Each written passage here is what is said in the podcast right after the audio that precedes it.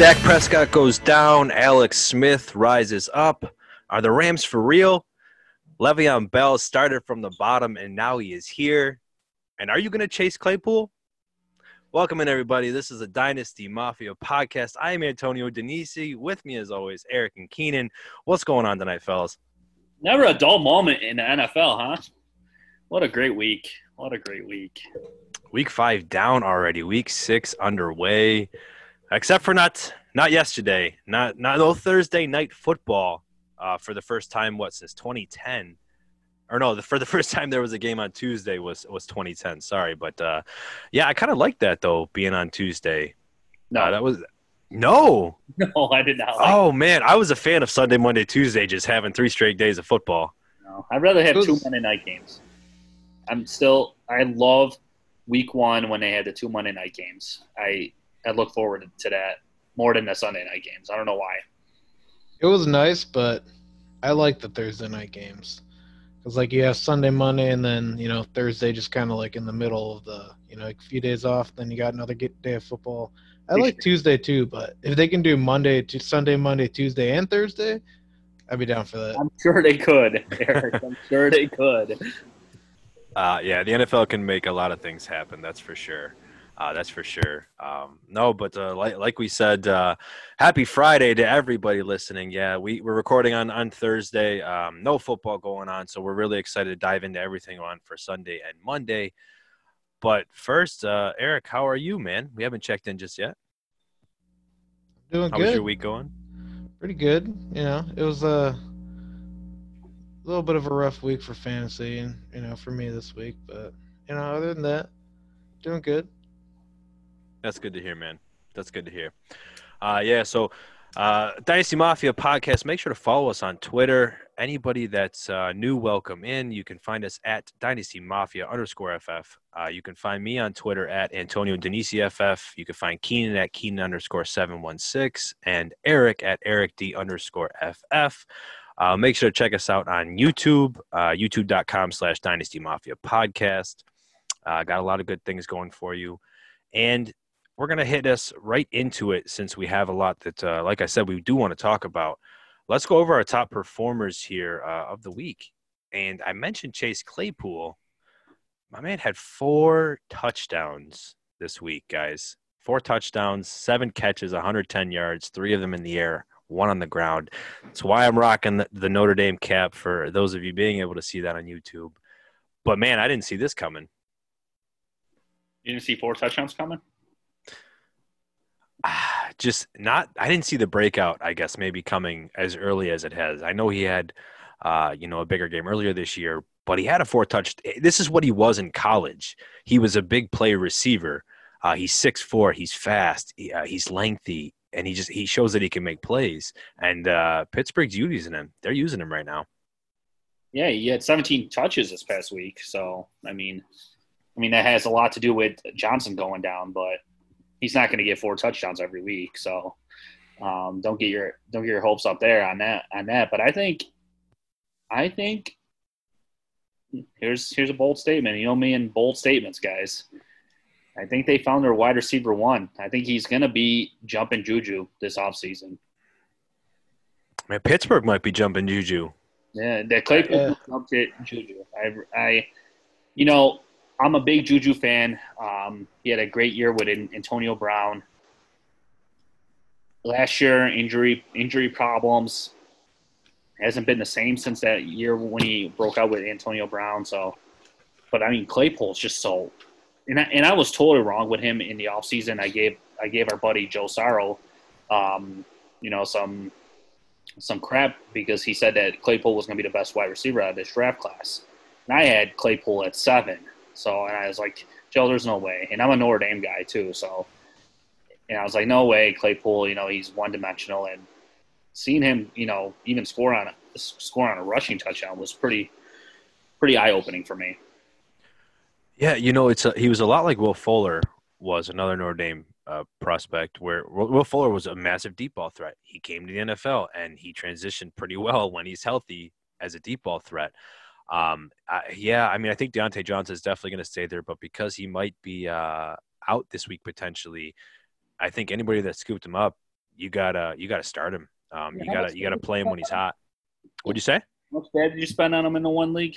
I think I spent forty one percent of my fab on him.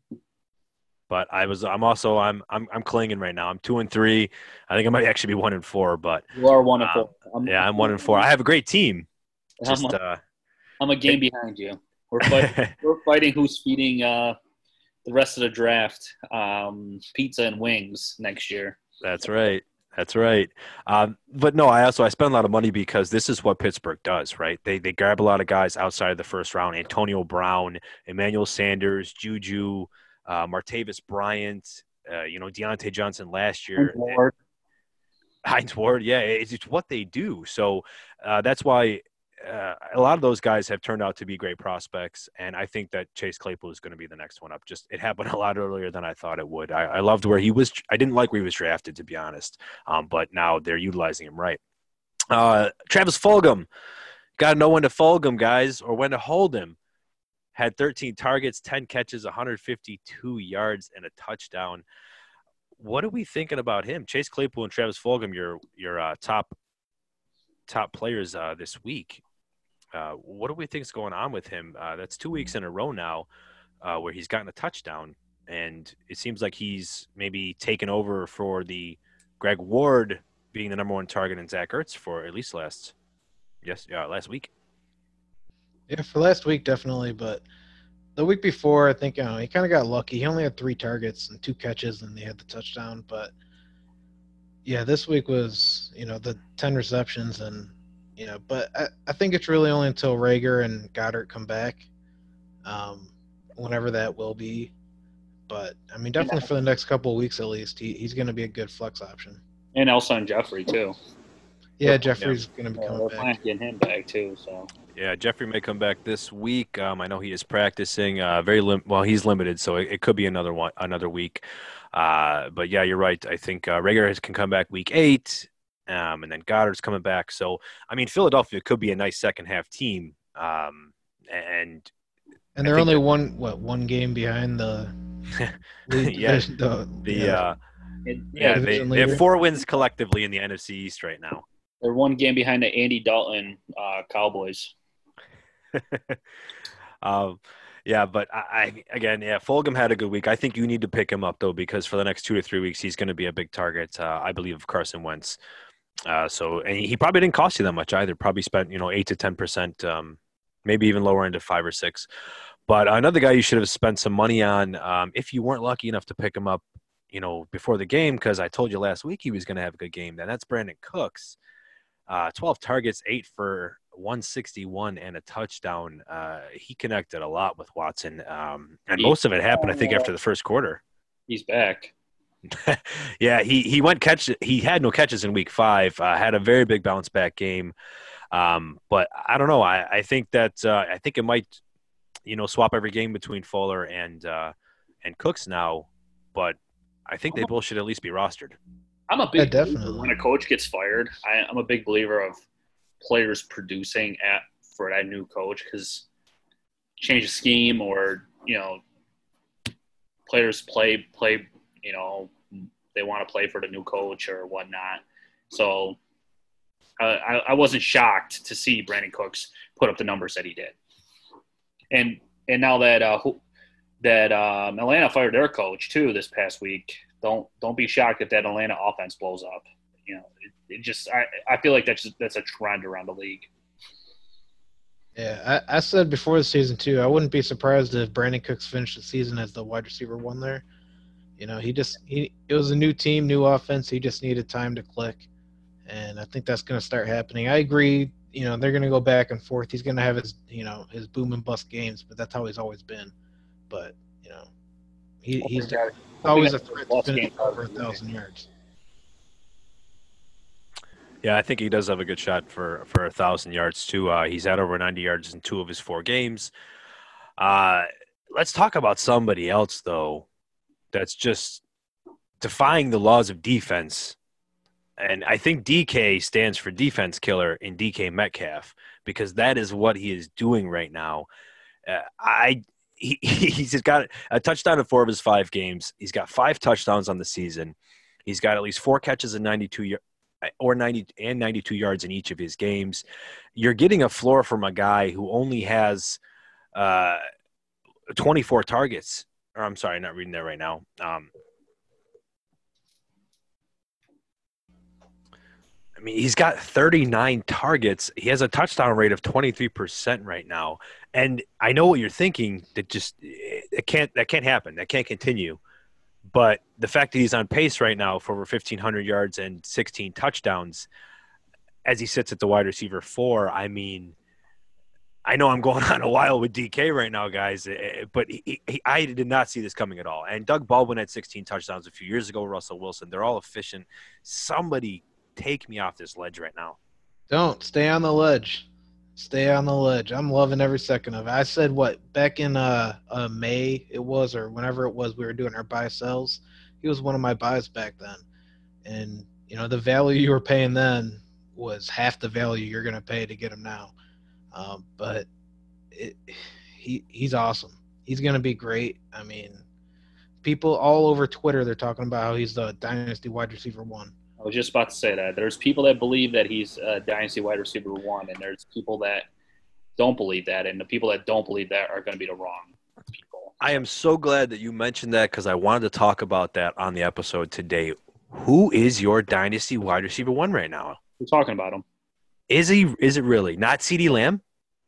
No, no. I mean, you got Prescott with the injury now too. That's a big question mark, and I know us three have talked about in the past, where this, even this past week, are the Cowboys going to sign DK or DK? Are, are the Cowboys going to re-sign Dak? Um, that's a big question mark. I mean, you got DK Metcalf. Quarterback is pro- is the best quarterback in the league right now, and that offense is just clicking. Um, so even even with Lockett on the other side of DK, D, DK and Lockett are both putting up the points, fancy points, and usually when you have these two type of wide receivers, one takes away from each other, one takes away from uh, the other one. But I think all both of them have produced so far, and I think DK is, like you said, defensive killer. He just looks, he's so much bigger than a lot of these cornerbacks and safeties, where he just dominates down the field. Yeah, DK fourth and uh, Lockett tenth. They had a little swap of roles after after week 3 mm-hmm. um, but yeah, Tyler Lockett though the last two weeks, four targets, five targets, and less than forty four yards. Are you worried at all? I'm not. I it's just it, he's gonna get his. You know, I mean, DK got his when um when it wasn't as much as he's getting the last that he's gotten like he's gotten the last two games, but um he He'll, they'll both get theirs, I think. Yeah, I'm not. I'm not worrying just yet. I mean, with the emergence of DK being this good, it's Lockett's going to have games like this, unfortunately. But he's still going to have. He's still going to have a few more of those other games where, you know, he's getting what multiple touchdowns and you know over 100 yards. But I mean, you're gonna have you're gonna have these kinds of games in there. Yeah, I think last game was uh, it was a really slow start for Seattle. That whole first that, half, that I also they were terrible. Yeah, I think Wilson had like five points, and I wound up losing in like two leagues because of Russell Wilson when they that second half came back. Um, I know it was early, but it was a big week again for him. Um, uh, another big week for Adam Thielen. He had another two touchdowns. Mike Williams had two touchdowns in Keenan Allen's uh, absence. Do you buy Mike Williams the rest of the season? I mean, it sounds like Keenan Allen's okay, but do you think this might have helped a little bit of rapport for, with Herbert? It definitely helped. Uh, once Keenan Allen is back, though, I, I don't see Mike Williams being this big of a factor. Uh, but I guess long term, definitely it, it helped with that chemistry and to, to build that. But I'm not going as crazy as a lot of people are, I think. I gotcha. How about you, Keenan? I forgot to actually ask um, with Tyler Lockett. Since it's a bye week for Seattle, do you think we should be, like I said, buying low on Tyler Lockett right now? If, if we think you know those last two games are just fluky and he's going to come back, he should be a. I mean, we're going to talk about buys, uh, buys and sells a little later, but what do you think about uh, Tyler Lockett? I'd buy him. I mean, he's what did you say, wide receiver ten? Yeah, wide receiver ten right now. I mean, he's who who do you think? Um, let me ask you then. Would you rather have CeeDee Lamb or Tyler Lockett? Lockett, just because of Dak's injury. What about Joe Mixon or Tyler Lockett? I, you know, me and running backs. I love my running backs. Yeah, especially this year. They've they've been needed more than ever this year. Um, Keenan Allen, we just said him. Keenan Allen or Tyler Lockett. Keenan Allen. Uh, I, I'm just gonna go with Lockett just because of Ru- Wilson's his quarterback. I have to go with Lockett too. Yeah. Uh, one more: DK Metcalf or Michael Thomas. Um, Come on, it's Michael Thomas. Stop.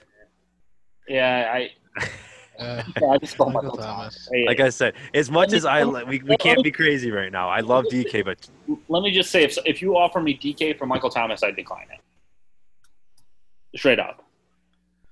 So yeah, I, I'd stick. I even with Michael Thomas not playing, has has he played it at all this year, or maybe maybe yeah, the first game he first played game? like yeah. the first even with him missing the last quarter or two two. weeks or whatever, I I'd still at this point I'd keep um, Michael Thomas. All right, all right. Okay, let's move on there to mini CMC. Mike Davis is on Hold a tear. on, hold on, hold on, one second. Don't think. What? No, no, no, no, no. We're not going to talk. We're not going to listen, listen. You're gonna put some respect on Adam Thielen's name before No. the season's over. You know, Oh. I kind of want you to write an apology, but after last week's apology and you jinxed um, our buddy Dak, I don't want you to write one. But you're gonna put some respect on Adam Thielen. I, I don't know. I have I have nothing still just yet for Adam Thielen. He's he. You know, I'm not going to say I have nothing. Um, I can't say I have nothing for your uh, second wide receiver right now, but uh, I've told you, I, Kirk Cousins never throws the. They've thrown it over like 30 times once, which was last game. You know, he had 13 targets. He's continuing to get 33% of the targets, which that's probably going to go down. But he's one of the only people that are likely to get it because that's what the Vikings are. They're a heavily concentrated team uh, on just two wide receivers, which, as we've seen, is Jefferson, uh, Justin Jefferson as well. With his emergence, I, I just I don't know. I, he's very touchdown dependent, but I know it's crazy saying that because he's got over 100 yards uh, and and you know six touchdowns right now, but he's got three catches in two of those games, and these two touchdowns he didn't do any, much of it until the second half. I mean, All garbage. Sure. right? It's, they just they were they got so far like I don't know how they ruined it. If they were up thirteen nothing, and Thielen had no targets with like three minutes left in the second. that's not second that's quarter. not a lot in today's NFL. Thirteen points. I, no, no, but the, um, the the point being the point being they were up thirteen nothing, and Thielen had nothing to do with that. He had no targets. He didn't get anything until last minute, until nearly two minutes left in the, in the second quarter, where he had four targets. So second half was all the other production, and that was after Seattle came out and scored three touchdowns in the third quarter. You know what I said about Dak last week? He's a perfect garbage time quarterback, and garbage time wins you fantasy fantasy. I don't believe in garbage time. I know we've talked about this off air. Um, I don't. I, you know, you got to play all four quarters, but I just don't think there's you're going to have that game script every time where Minnesota's up a whole half, controls everything. All of a sudden, the other team get, gets a crazy lead, and then they're in a shootout. It's they're a run first team, um, but I know Thielen's going to get his targets. I just wide receiver two, you got to sell him. I think he's going to still finish outside the top five. Um, but let's move on here to, to mini CMC. Write that apology. Thank you. Mini CMC. Um, he's on a tear. Mike Davis finished as RB1.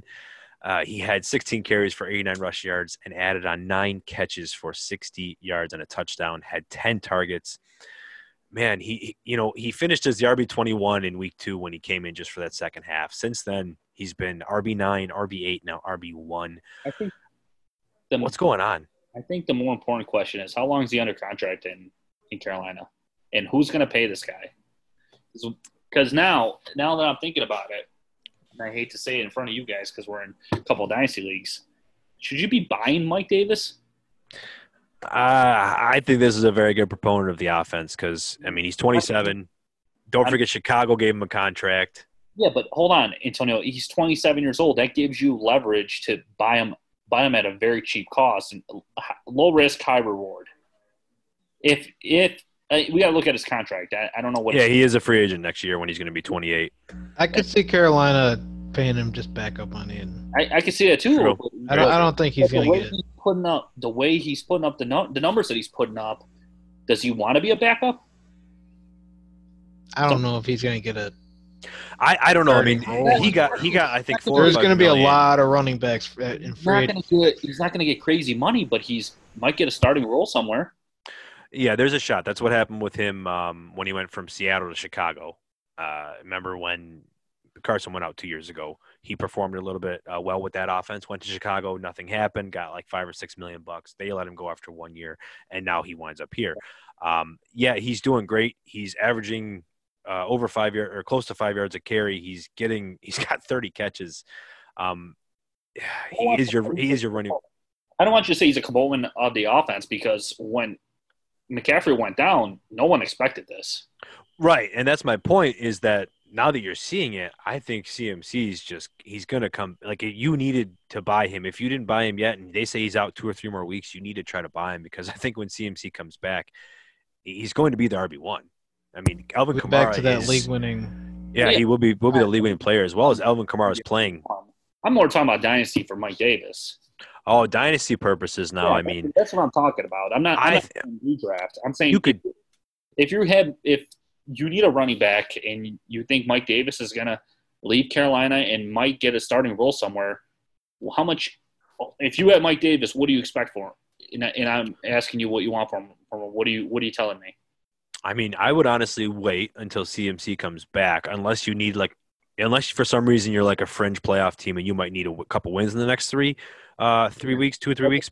I probably, I would sauce out maybe a few seconds, or uh, I would start with a third to be honest with you. yeah, a second and a third maybe, and you might have a starting running back for a couple. Second and a third might be too much for me. I would probably just do maybe a second or a third. I prefer a third, of course, but it's because, like I said, you don't know what if he gets signed when CMC comes back and they sign him now, um, and then he's now their backup, like Eric said, and you just sent out a second round pick for nothing. You only have it as a handcuff, and you might not even have CMC. Um, I don't know, but I, I think he's uh, I think he's doing great, like you said unexpected. He's gonna. He's definitely helping to uh, win a lot of games for people. Um, but you know, someone else that helped win some games for people this week, Todd Gurley, was your RB two. Uh, he had 14 carries, 121 yards, and a touchdown. Added four catches through the air. I think this is the sell high game for Gurley. I, I don't know if you're going to get it again. We just talked about Atlanta firing their quarterbacks. I mean, their uh, coach and GM. And Matt Ryan has uh, struggled the last game or two. Not that I don't think he's going to bounce back. Still not getting the respect in the fantasy in the fantasy world. Um, You, so you're not going to sell high in this performance? I try to I try to sell him, and he's just, oh, you say no because you won't get respect of yeah he's still for not the getting trade. respect. He's still not getting respect from people, and I I don't know if people are just not looking at looking at his numbers or, or aren't watching his games, but he's played pretty well to me. I mean, he's not going to be the Todd Gurley of three years ago or two years ago. People need to get over that, but he is a RB two, a good RB two for you. Yeah, I think he might. I think he's a hold. Um, I think he's a hold too. Um, I think that Unless should you can be. get another like, if you can if you can trade him for like a top another t- top twelve running back. I don't know. Maybe like see if you can trade him for like a Josh Jacobs, who's been who had a few uh, rough games. You know, see if maybe somebody will go after that, or even Joe Mixon. Maybe you can trade him for Joe Mixon, or You want you want you Something want like to trade that. me uh, Joe Mixon for uh, Again, I wish. Road? We can do it right now. uh, Alexander Mattison, basically in the second half, had 112 yards, um, 139 total yards. Dalvin Cook went out with a groin injury, and uh, it sounds like Mike Zimmer at least said that uh, he's doing fine. So maybe they'll be playing, but of course with with the COVID uh, of some Atlanta Falcons staff and they shut the facilities down, we're going to, you know, hopefully we have more information uh, by the time this comes out on what's going on. But um, would you be? I mean, obviously Mattison's a surefire top five start if the game happens. What if Cook plays? Uh, Sorry, yeah, if the game happens and Cook doesn't play, I don't know why they have a bye week seven. I don't know why they wouldn't, you know, sit him, let him get healthy. Um, I mean, at least that's what I think they should be doing. You know, Dalvin Cook though is doing great. Dalvin Cook's uh, leading the league in rushing yards um, by by 112. Dalvin Cook tried to come back after that injury. Yeah, he did, and that's. I'm glad that he didn't. I just, I, I don't know. You've seen what Mattison does. He's very capable of filling the role of, of Cook. Uh, I just think you sit him for a week. I don't think you decide, hey, oh, we have a bye week the week after. Let's play him anyway in case. No, I think you should sit him. Atlanta's shambles right now. Um, that, that game won't happen. What'd you say? That game won't happen this week, anyways. Yeah, I don't know. I mean, like like you said, with it being staff members and we're not seeing the players, and they had to shut the facility down. I don't know what the plan is. Um, like, like I said, hoping more to come. But uh, we got some streamers a little later to talk about for you if you are running into that issue with the potential of that being moved. Uh, so I think that's gonna, you know, Jamison Crowder. Let's talk about Jamison Crowder real quick, please, please, please.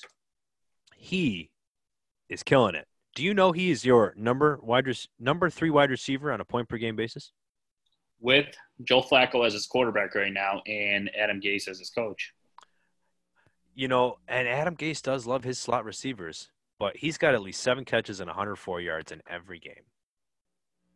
I yeah, think I got him on. I got him on a few of my benches, and I'm like, wow, I got to really get him in my lineup. He needs. I think everybody needs to trade for him. I I think that uh, I don't think he's getting the respect either. I don't think people are realizing how good he's doing because of how bad the Jets are. But he is the lone ranger in that offense right now. Adam Gase, like I said, loves his slot receivers, and I think that uh, I think you can get him pretty cheap because he's going to be uh, wide receiver two the rest of the season. I really think he will. Yeah. Um, let's look at some uh, some dud games on the week. Um, Joe Mixon had uh, 24 rushes for only 59 yards, six catches for 35 yards, which was kind of nice to see though because um, he's getting a lot of work in the passing game the last two games. Six is a career high for him, and he's done it now twice. Um, Terry McLaurin had three for 26. DJ Chark, uh, we wouldn't call him a bust. He got injured, but uh, Devin Singletary didn't do so hot. Uh, Evan Engram only had the two catches for nine yards, but he did catch a touchdown, which kind of saved some people. Um, Tyler Higbee was struggling again. Justin Jefferson let some people down. One of my one of my impresses. Um, nothing else too. Anything you want to highlight from there? Can we talk about Mike Evans for a sec? Is he touchdown dependent right now? So I am actually. It seems like a lot of people, from what I'm hearing, are trying to get rid of Mike Evans. I'm on the opposite side. I want to scoop him up. Um, I know I said before the season that he's going to get double digit touchdowns. Obviously, I still feel that way with him having six right now. Um, you know, tied for the league lead, but he's doing this without Chris Godwin. He was doing this somewhat unhealthy. I understand that Brady's not Brady of old, but Brady's clearly throwing him in the red zone. Even remember what down. He also he still had nine targets last week too, as well. It yeah, just, he's had two games of, of yeah, heavy target load over 100 yards. Um, yeah, I don't, I don't know. I don't think, I don't think that. Um, what, what are you worried about, Mike Evans? I guess a little bit. I, I really am. I one, one. I, I think he's playing hurt. That he's definitely hobbling around. Two, is Godwin going to come back healthy, and how healthy is? Three, Brady's not Brady, and four, he's just not getting the receptions that we're accustomed to him getting. It's the thing that's saving people is the is the touchdowns. But is it saving him though? Like I said, he's got um, he's got two games over 100 yards. He's got multiple touchdowns in some games, and none of this is with Godwin. None of it's with Foley being healthy. I think. Imagine if he is. I mean, he, he is a he's got. Do you agree with me? He's a lock for 10 touchdowns. Oh yeah. Well, I mean, yeah. That anyone that anyone that gets ten touchdowns is going to be a top ten. Like we talk about Thielen. What'd you say? We talk about the garbage time with him, like we talk about with Thielen. Well, let me. Can I Tampa mention Bay something? doesn't have garbage time. Can I mention and again, something? it doesn't if, exist. If you want to say, you know, just ten touchdowns will make you top ten, but the thing is, he's gotten six of those in the first five games. Is he only going to get four touchdowns in the next eleven games? Exactly. Exactly. I mean, I think he's gonna get more than that. He's, I think he's gonna get closer to 15. But I really do too. Uh, I because I, he still got target. You know, he he didn't get targeted a lot when Godwin was in, but that game, that that was that was it was the first game. You know, it was the first game with them playing. It was the first game with Brady. I, I don't know. Well, and he was injured. Yeah, that Evans too- went to the yeah, first he week, yeah. almost didn't. So- he almost didn't even play. Here's his targets. Here's his targets: 4, 10 since week one, 4, 10, 4, 8, 9. I, I don't see a problem with that. He's got 37 targets so far, puts him on pace for about 110. Um, That think second that- one, the second game with four targets, he had two touchdowns. Right. Exactly. That's what I'm saying. That, so if But you he's look got a at touchdown in every other game. if you look at it, one reception week one, the touchdown saved him. Injured. I mean, the touchdown saved you as a fantasy. I, fan, Right. I agree with you, but he was injured. So seven seven receptions next week. Okay, he had a he had a great game. 100, 104 yards and a touchdown. Yeah, he had a great week that week. And the following week, two two receptions, two touchdowns. The touchdown saved you. Re-aggravated the hamstring, and he played Yeah. Denver. Then he had a great game again, and then he had five receptions for and and the touchdown. The touchdown saved you again. against Chicago, who's one of the best. Yeah, uh, but who, who he's also scored the first receiving touchdown from a wide receiver that Chicago led up all ye- all season. That's so It's fine. I'm just saying. I agree. I, I I'm in the middle. I'm in the middle. I kind of agree. I think Keenan Keenan makes a point, but I also think that you know there's nobody else behind Evans. You know, I know we like Scotty Miller. Yeah, Scotty Miller, baby.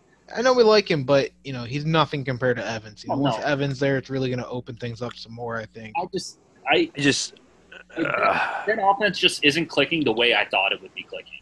And I know I know Mike Evans is hurt. I know Godwin's is hurt as well, and they lost um, OJ Howard.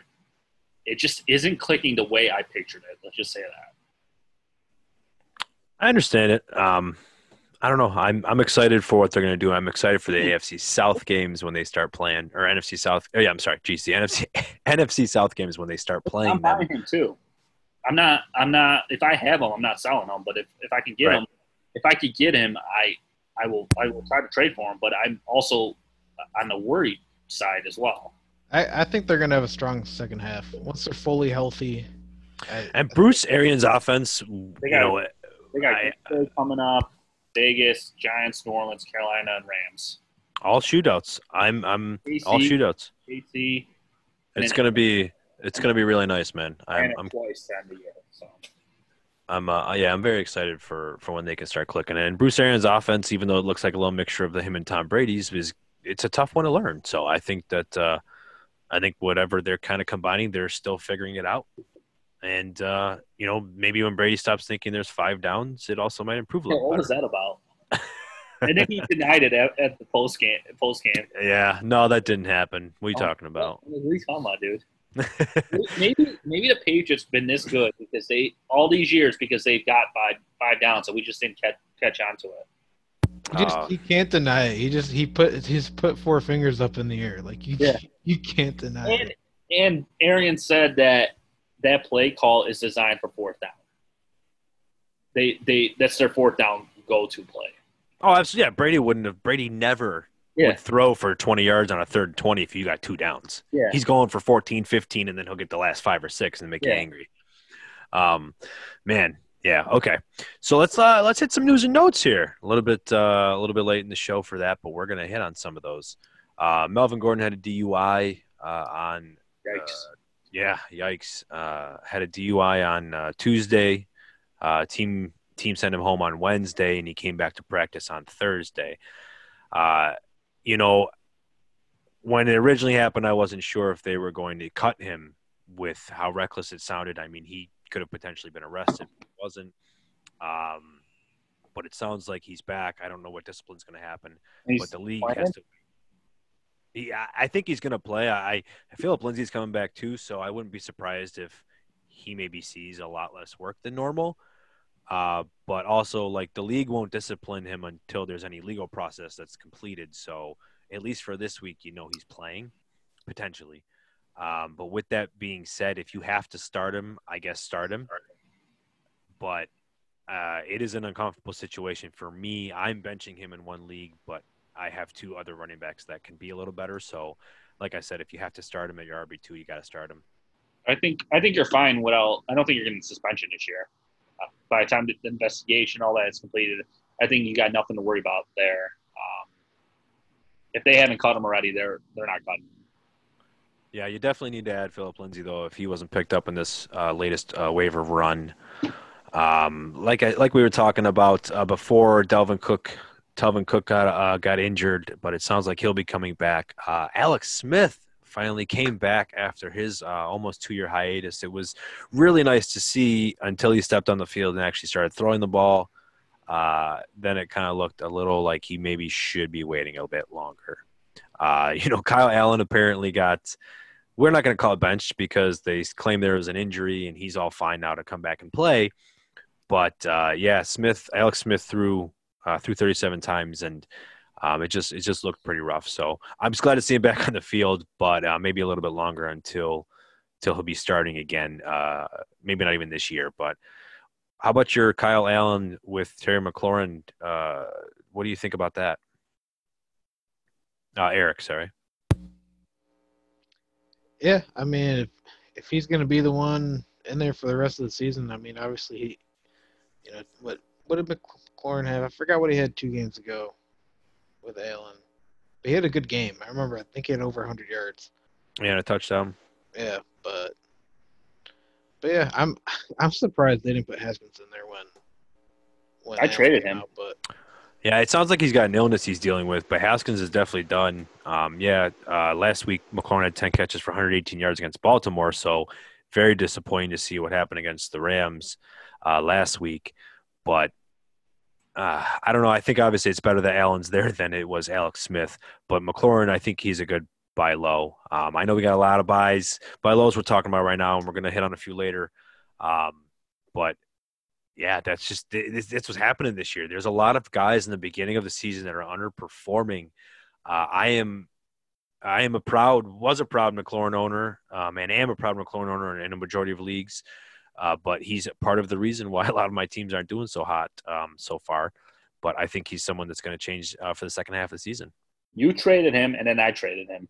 Yeah, I traded him to you. I think in two leagues, and, and I, I still have him in a couple of leagues. Um, but I, uh, I just don't like talented. Kyle. I don't like Kyle Allen. That's, that's I don't either. That's where it comes down to down to, for me. It's I'm sure Mc, scary Terry, as I call him. Um, I, he's gonna have his game still. I just I can't trust his quarterback. I really can't. Uh, I'd rather have Hopkins in there. Hopkins, um, not Hopkins. Um, the hell's the quarterback's name they just benched? Hos- Hoskin, right? Oh, Oh, Haskins. Haskin, yeah. Yeah. I'd rather have him in there because they, they play college ball together, and they kind of yeah. have a little bit of chemistry together. And I guess I was a little excited to see Alex Smith in there just because of the production that it, it might help Scary Terry, but I don't know. I, that's why I traded him. I yeah, I would move him too because they're going to trade him. They're definitely going to get rid of him. He's going to get a chance to go somewhere else, um, wherever that may be. But uh, I, I, think McLaurin might might need another week to buy low, unless you can get a good deal now. But he's playing at the Giants. Um, I think it's going to be, I think it's going to be a uh, tougher week for him uh, than maybe it may seem. You know, he has a date with uh, with James Bradberry, who's the number two cornerback according to PFF right now. Uh, I'm going to talk a little bit more about him later um, when we talk about our stresses. Another preview. Uh, but yeah, let's uh, let's move on from uh, from that part. Uh, like I said, good thing Alex Smith's back. He was, you know, he was sacked six times in the second half against the Rams. Who was Alex Smith? Poor guy. I know, like that's what I'm saying. Like it just it wasn't right for him to be. How do you think back, his man. How do you think his wife felt watching that game in her in the stands? Oh man, yeah, she was she was probably so scared every single time. But he he chucked he chucked that ball. Uh, all right, over to some injuries. We we mentioned earlier uh, the sad news of Dak Prescott. Uh, he's going to be out for the season after that horrific uh, foot injury. Came clean right off the bone. Cowboys owner Jerry Jones said on Tuesday, though, he expects that he will be ready to join the team for off-season workouts in uh, late April or early May. So are they going to be franchising Dak again? Is he going to be a Cowboy still? Andy Dalton's coming in. What do we think that offense is going to be like, Eric? It's not going to be as good. Um, it seems like, you know, Dalton was a big fan of Gallup when he came in, but, you know, it, it definitely worries me for CeeDee rest of the season.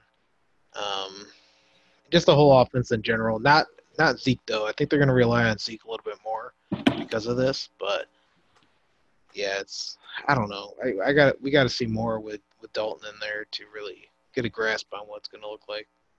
Now, if you have Dalton, um, if you're in a super flex league, how much are you how much are you spending on Dalton and FAAB? I think you'd have to spend at least twenty five to thirty percent. You might not get him with that, but Yeah, I didn't. you might. I mean, yeah, you probably would have to spend upwards of fifty. Yeah. Do you start him as Oh, one? absolutely. Yeah. Yeah, I think he's a quarterback. I think he's a quarterback one the rest of the season. Yeah. Um, and then in, in Dynasty, even, um, I, I would be throwing out, especially in a super flex. Uh, I mean, maybe you have to wait and see because I think you might have some people Okay. demanding like a first round pick. I got him for two bucks, two FAAB dollars today Where? in Dynasty, Western New York. Yeah, but that's a one quarterback league, isn't it?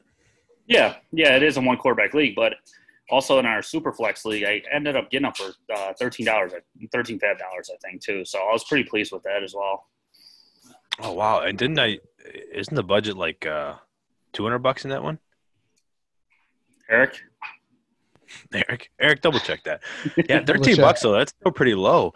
Um, Yeah. But but like I was saying though, I mean, I know people are going to be commanding a first, rightfully so. Usually, any any starting quarterback should be a first, uh, a first round pick in, in a dynasty, uh, super flex. But um, yeah, I think Dalton can really he can come in and I, I obviously he's not going to throw for over 400 yards a game like Dalton is, but there's a chance he becomes that uh, that game managing quarterback that can throw for 250 and three and they can win games, you know, 28 to 21 instead of having to be in such he shoot. might have a Was, uh, starting job next year after he gets after he puts up some numbers with this offense. It was a hundred dollar budget.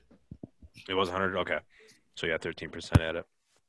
Um, yeah, I mean, again, not not saying anything negative to Dak. They lost a job. I mean, of course, they're- they they may keep him. We'll we'll see what happens. Um, but there's just a world where Dalton performs very well uh, with this offense, fits nicely.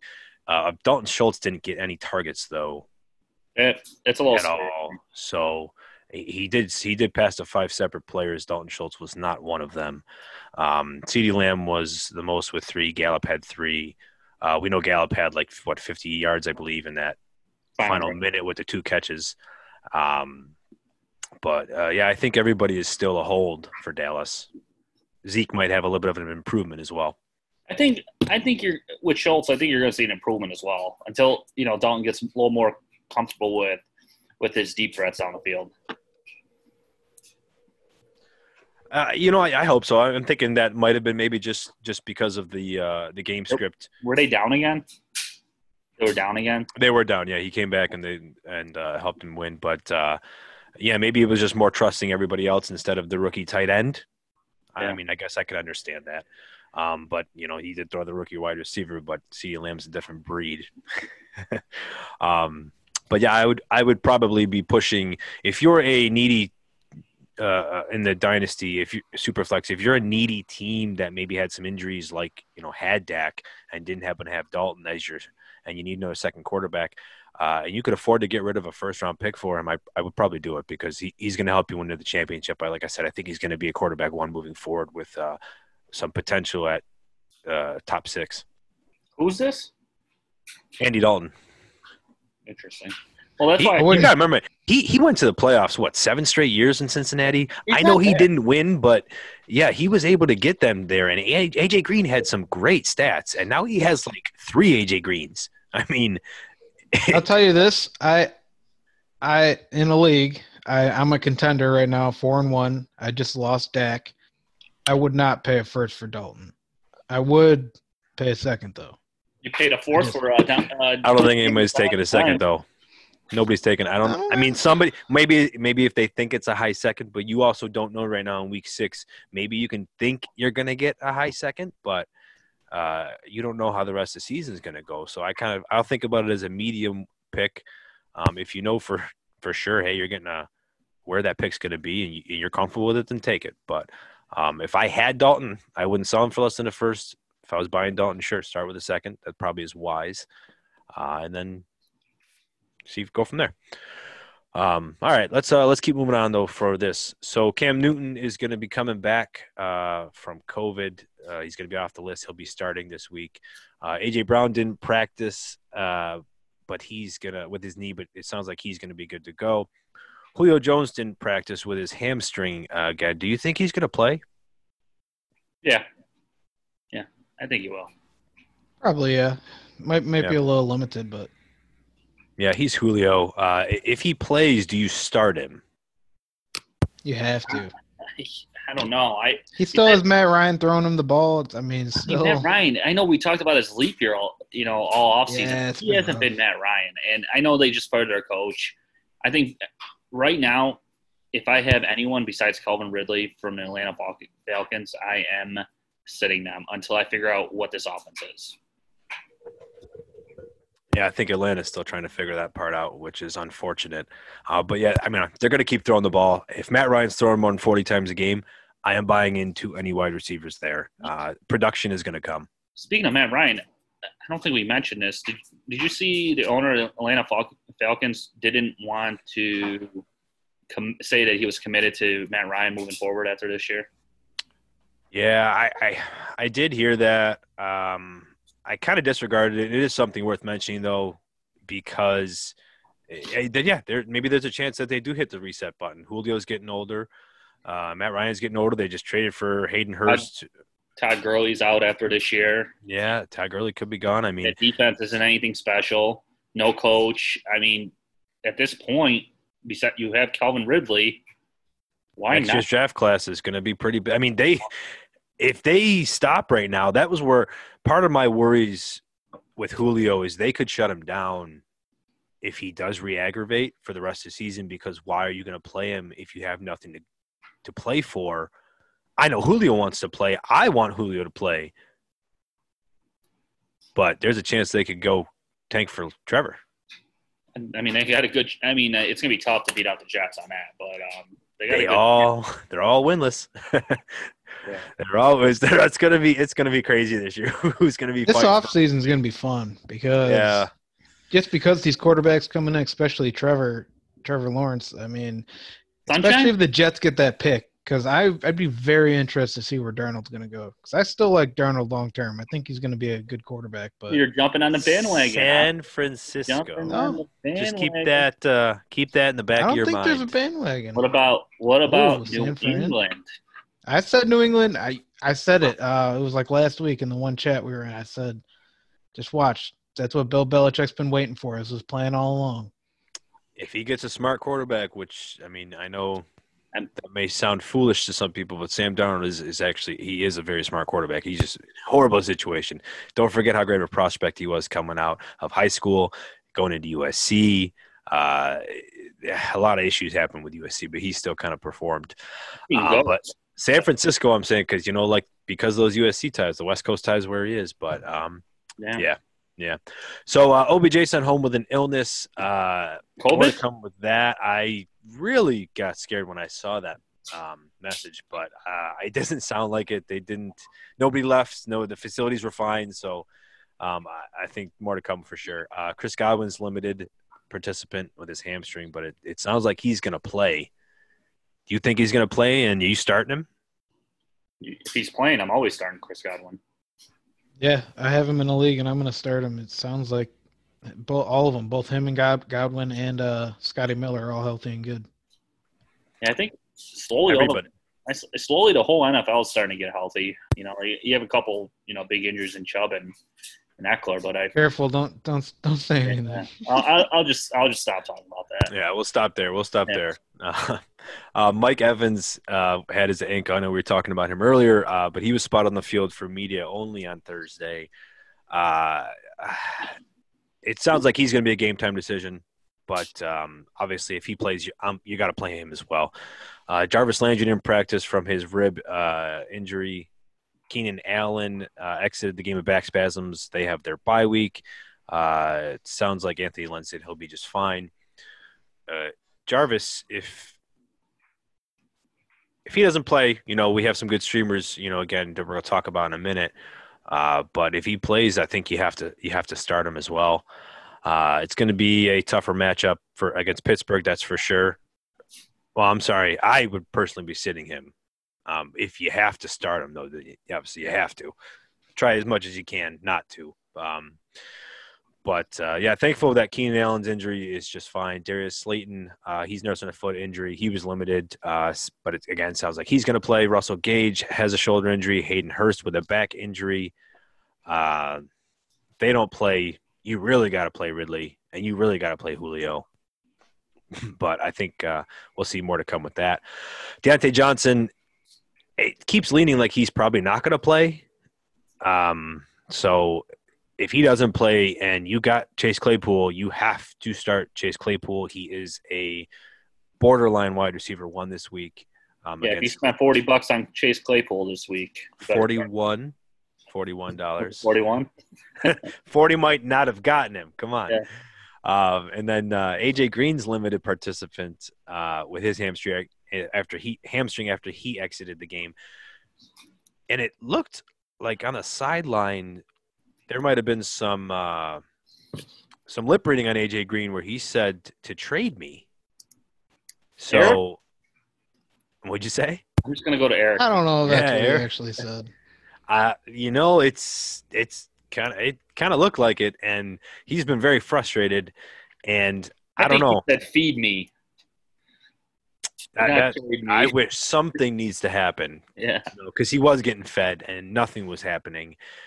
Um, I, and it doesn't look like the Bengals are going to have. What's a good landing spot for him? Let's say, let's say he wants to get traded. I would love if he went to Green Bay. Man, that would be just fantastic because they can't seem to figure out a wide receiver too, and AJ Green and Davante Adams. That would be very, very scary, especially because Lazard's going to be out for a bit um, eat up that one year contract and just have fun with it. I was going to say San, I was going to say San Francisco, but oh, that could be that could be nice. I think, I think Green Bay is really nice, a perfect fit for him. What the Eagles? Eagles. I mean, they're starting to get more healthy, but so so so we're talking about this. Would you hold on to AJ Green with the chances he might be getting traded? No. Or are you going to drop him? I already dropped him. Yeah, I know you dropped him last week, and I and I said I still I said last week I'm waiting two weeks. I'm going to be a man of my word. If he does not do well this week, um, or doesn't play, that doesn't count. We'll Let's see. just say I, I picked him up and then I dropped him again. So I dropped him, picked him up, dropped him. in, in, in deeper leagues, drop. yeah. In deeper leagues, I'm I'm holding on to him, but oh, absolutely, yeah. In deeper leagues, yeah. I mean, if if you're in like uh, a ten team league, you could probably drop him.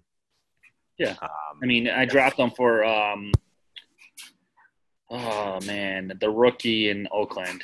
Uh, Bryan Edwards? No. The other kid. Rug, Ruggs. Oh, Ruggs, yeah. yeah Henry. Holy heck. Ruggs. Good old Henry. I, yeah, yeah we were both Ruggs. blanking there.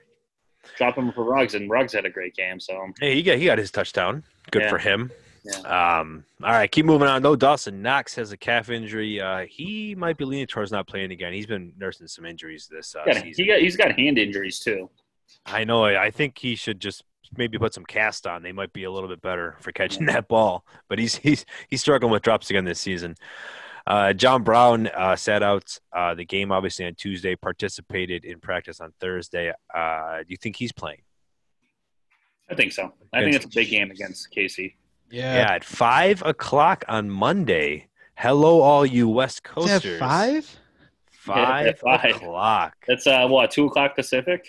Two o'clock Pacific. Oh my god. Wow. Can you imagine being at work? They're like, Oh, there's a football game on. How does this happen? we get a game on a Tuesday and then a five o'clock game? That's uh, crazy. Uh yeah. One, one word. Be, COVID. Yeah, COVID does that. COVID. Uh, DJ Chark did not practice uh, with his ankle injury. I'm if he doesn't play, you got to play Keelan Cole. Laviska Shenault's a borderline wide receiver too. Uh, we'll talk about him a little bit later. Um, but you got to play them both, I think. If but he he didn't practice either on Wednesday with his hamstring. So if he doesn't play and DJ Chark doesn't play, you don't play Keelan Cole, you don't play Gardner Minshew, you do not pass go you do not collect two hundred dollars. Okay. You play James Robinson. Uh, we will also talk about James Robinson later. Man, we're we're hitting we're hitting them all, but you definitely play James Robinson. Um, so let's move over here to uh, to Sammy Watkins. He's doubtful to play Monday uh, against the Bills, as we were just talking about, with uh, a hamstring injury. Mecole Hardman, what do you do with him? Are you going to play him if uh, Sammy Watkins sits out? This is his chance to, you know, become that second second wide receiver and jump Sammy in uh, the depth chart. But I don't know. I don't know if you can trust him. I, I actually, I, he, I think he's a good flex option, especially going up against the Bills. You know, I know Trey White. Trey White's going to be playing, but he's going to be on Tyreek. So, you know, I'm giving the Bills a lot of crap for their defense in the last few weeks, but I think I'm on the side of they'll figure it out eventually. It's the same defense of last year, same players and everything. No, but but it could be a shootout even also. And, And it if, probably- if Trey's shutting down Tyreek, somebody's got to eat there. It's going to be a shootout, but I mean, it, it's not going to be a I mean, shootout you know, like we If want. Josh Norman is covering him, yeah, he's going to get a long touchdown. I mean, we saw AJ Brown burn him pretty good. Uh, maybe there's a reason why Washington had, had let him go, but um, hopefully Josh Norman gets himself together instead of trying to like He you know looks so bad, he, he's trying to So bad. high high kick Derrick Henry. so bad. Travis Um, Kelce's going to have a career game. Yeah, I think I think Kelce will have a good game. I think Mecole Hardman. I think they that he will get a long touchdown.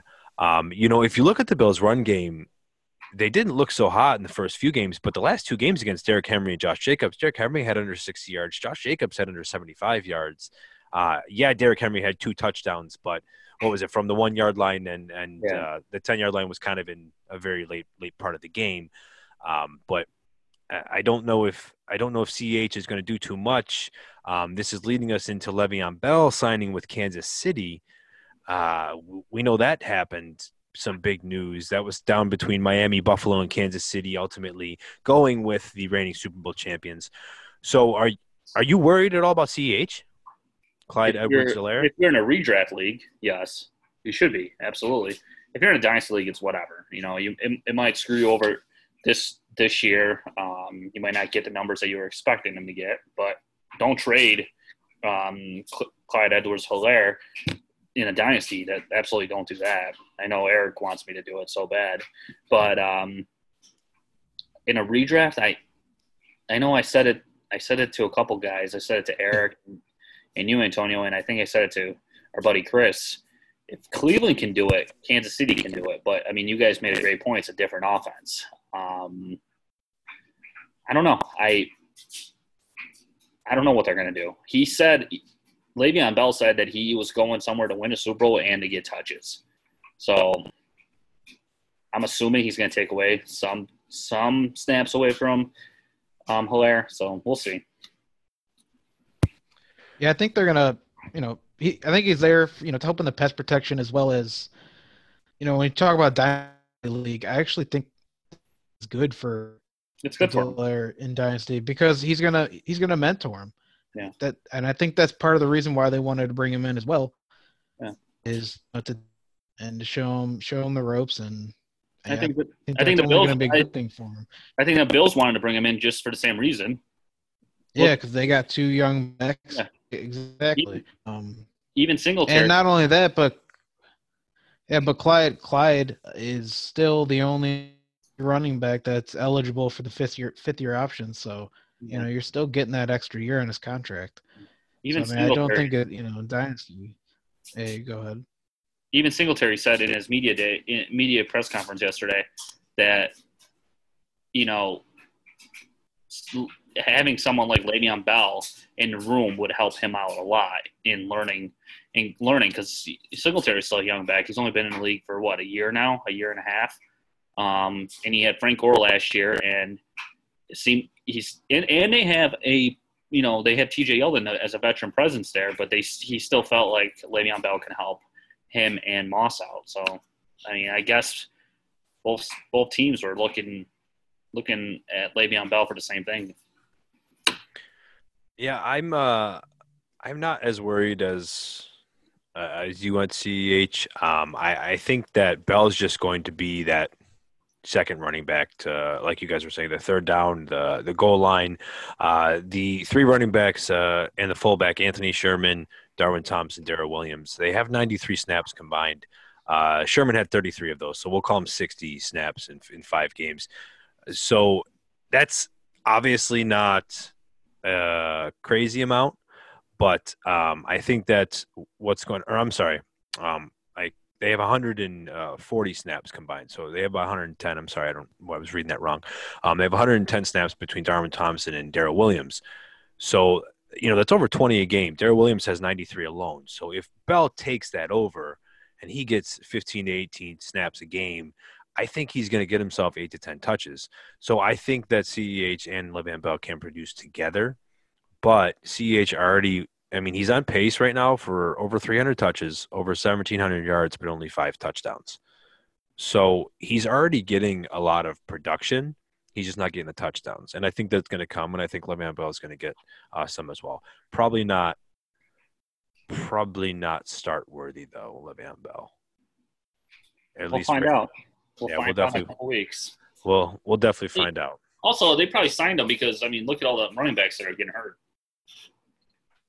It's true, and, and uh, but like you said though, I mean, Ch really just wasn't getting it done in the goal line um, at all, and they need to get a bigger back in there with like Bell, and uh, he's really good at pass catching, as we know. So uh, maybe I secretly would like to see Le'Veon Bell do well this season. I don't have many CEH shares, so I wouldn't be affected um, all around. But that's that's being very selfish Three. of me. Three guys. but yeah, but it would be really interesting if Bell could go in and start getting four to five catches a game, and CEH still gets his 15 carries a game, and they could both keep doing things. And like you said, kind of like Cleveland, um, different offenses, yes, but if they can make it work where they're both in there, who knows? Low keto. Or they ride the hot hand low keto all day today before the news came out that he signed in Kansas City. We obviously knew that it was Bills, Kansas City, and Miami. But low key, I didn't want him to go to Miami. I have a little bit of Gaskin shares in redraft leagues, and, and he's been playing really well in, at a flex spot. And all day long, I was like, please don't go to Miami. Please don't go to Miami. Please. Because at that point, I'm assuming that he's their starter right off the bat. And I don't have any Le'Veon Bell shares besides the guillotine. Absolutely. Yeah, no. guillotine but I got guillotined already. yeah, no. If he went there, that that he was definitely for the starter, and that's probably why he didn't. Uh, but uh, yeah, yeah, that's a uh, more to come with Le'Veon Bell. All right, that's uh that's wrapping that off for the injury uh, injuries and news and notes and all the other good stuff that we've had so far. Now, what we have left is we have uh, some buy sell we're going to go over, and then we have our uh, streamers and then our stress and impress. So we're going to run through this for you guys. We'll start with some uh, buy sell. So let me know if you're going to buy or sell what I'm going to ask. Robbie Anderson is currently wide receiver seven. This is all going. This is all PPR, by the way. Uh, currently a wide receiver seven, 12 team as well. Do you buy that he finishes as a wide receiver one uh, as a top so as a top 12 keenan i want to say yes but i'm gonna lead towards no just because mccaffrey's gonna come back eventually and is he gonna is bridgewater is is robbie anderson first of all is robbie anderson bridgewater's favorite target right now because we have there's a couple pictures i sent to you guys this past week where um who's their number one wide receiver? DJ Moore. Yeah, running down the sidelines wide open, and and Bridgewater's not looking at him at all. I feel like they're going to get him more involved in. They're going to get DJ more involved in in the pass game a little bit more, and once McCaffrey comes back, I feel like it's going to hurt Robbie Anderson a little bit more. Instead of being one, instead of being one B option, I guess he's going to become uh, the, the, third option there in that in that offense. So I'm selling. Okay. If it if it makes you feel better, I am currently trying to trade him in the league. Well, let me tell you this: he has four games with at least eight targets. Yeah. And in those games, he has at least six catches at 99 yards. He's got three 100 yard games, but he does only have the one touchdown. So that's that's where it's tough for me. You know, I love DJ Moore. You all know I love DJ Moore. I'm getting very frustrated with DJ Moore and the way that Teddy Bridgewater is treating him. But he's looking at Robbie Anderson way too much. Way too much. Eric, do you buy or sell? Uh, I'm gonna sell it, but I definitely think he has a good chance of finishing as a uh, high-end wide receiver too. To be honest, uh, maybe middle of the pack wide receiver too, but you know, I, I still think he's gonna have a really good year, but it's it's gonna come down. It's gonna shift over to DJ Moore and Christian McCaffrey when he gets back, and at, le- at least I think so. I don't know. He, I mean, he seems to be Bridgewater's favorite target, so it's kind of tough to say, but it's just hard to imagine that he actually keeps that up. Yeah, I uh, I'm gonna sell for all those same reasons. Um, I think he'll be uh, definitely top twenty though. Definitely top twenty. Uh, Stefon Diggs is on pace for 162 targets. That would definitely be a career high. He currently has 51, second in the league, and he only had 94 last season. Do you think he's going to continue to be the top five the rest of the season? He is currently fifth. Buying it. I agree. I if you just watch this past week, Al Allen in the first half especially, he looked for Diggs on almost every uh, passing play. He him and Diggs, you know, they got this great connection right now, and I don't think I ever seen a quarterback and a uh, wide receiver develop the chemistry that these two guys have right now. So I'm definitely going to buy it. Yeah, I he's they're so good. I just uh, I love it. I'm so happy that the Bills traded for him. I mean, he's he, he's great. I, and he he showed it in at the Vikings too. It's just their offense didn't allow it. You know, with him stuff- and, and Thielen there. the stuff I see on Twitter with like what the media is reporting, they seem like they're like they've been best friends for ten years. Yeah, yeah, Yeah, that connection great was connection. Instant, instant connection. Yeah, it's it's nuts. Like, like you know, they Josh Allen interrupted Stefon Diggs. I'm, I don't want to go too far into this.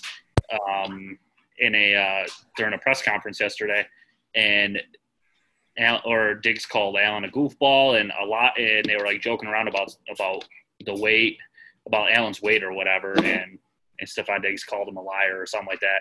But it was it was pretty funny to watch how you know these two guys have developed this awesome friendship too. So I'm buying it just because of their great chemistry so far.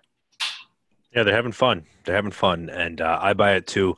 You can't if you get 160 targets. I don't care who you are. Uh, you should be finishing as a top five uh, wide receiver. Before we move on, I just want to you know give the Vikings fans a shout out. You know, it seems like you know Stefon Diggs is hating it here in Buffalo, guys. Definitely is. Yeah. Um, Josh, how about uh, the next next one? Buy or sell? Josh Jacobs will finish as a top five running back rest of season. Currently, our uh, is RB six, uh, but he's on pace for 48 catches and 64 targets. He had only 20 catches and 27 targets last season. Uh, but what the kind of an alarming stat is that he's got five touchdowns on the season, but it was only in two out of five games, and he doesn't have 100 yards rushing yet. So, do you buy or sell a uh, top five RB performance for Josh Jacobs? I'm selling. I don't. I don't think he gets there. Like you said, he's not. He's six right now. You said. He's currently RB six. Yeah. I mean, he, he had three pretty rough games. So I don't. I don't know. I, I can't. I don't buy it. I still know- think he'll be an RB one on the season, but yeah. Selling. You know I have to buy it, right? I can't. I- I need to fill these five uh, five spots above McCaffrey. He's one of them. You know, I love right. I love the targets that he's getting though. He he's he's being worked in the offense. He's had at least three catches in four out of five games, and he's always getting the touches. It's just like Joe Mixon. The touchdowns are going to come. If we believe in Joe Mixon, at least I do, then you have to believe in Josh Jacobs. That line before the season, I believe, was PFF's number one rated line, offensive line. So obviously they aren't uh, doing so great, but uh, they've also played some tough run defenses. You know, Carolina, New Orleans, New England, Buffalo, and then they just played Kansas City. So I think there's a lot more to come with Josh Jacobs, especially after the bye. They're going to get themselves uh, together. Then they have uh, kind of a, a, lot better schedule where it frees up Tampa Bay, Cleveland, uh, the Chargers, and then uh, Denver and Kansas City again. So uh, I'm buying it, if you couldn't tell. um, Alexander Mattison. This one's more of just uh, today. Buy or sell. or not today, this week, that he's going to have at least uh, 100 yards and two touchdowns against Atlanta this week. If Cook doesn't play, yeah, he is. He had that in I one. don't think Cook's. Yeah, if Cook doesn't play, but I don't think Cook's playing. yeah, I don't think he's playing either. But he had that in one half last week or this past week. So I'm buying. Against one of the worst rush defenses, Eric, you buying it? Selling it. I You're think it's going to be. I think uh, after all the comments coming out, you know, Matt Ryan, you know, them saying he might not be the future there. I think it's going to put some fire under his belt. I think that he's going to be slinging the ball, and you know, Julio's going to be healthy. I think it might be a shootout, and I just, I, I don't think he's going to. He, I, I mean, he, I think he'll probably do one or the other. I just don't know if he's going to get both. If that makes sense. Yeah. Well, he'll probably be in the passing game too if he's. That's what I'm saying. Don't like I, I could see two touchdowns, you know, maybe a rushing and a passing touchdown, and just not get 100 rush yards. I, Well, I said 100 total yards. Sorry. Oh, was it total? Yeah, 100 total yards and two touchdowns. We're switching it to buying now. Sounds like he is too. I guess I Um, could buy it. yeah, I'm I'm actually I'm buying it, so I know there's not much parity there. Um, all right, two more. Tyreek Hill has only one game with more than six targets. In that other game, he, he it's eight uh, targets, but he scored in all of game but one. So he's currently on pace for just 1,164 yards, but 13 touchdowns. So the buy or sell is is Tyreek Hill going to get at least 1,400 yards and 10 touchdowns? No.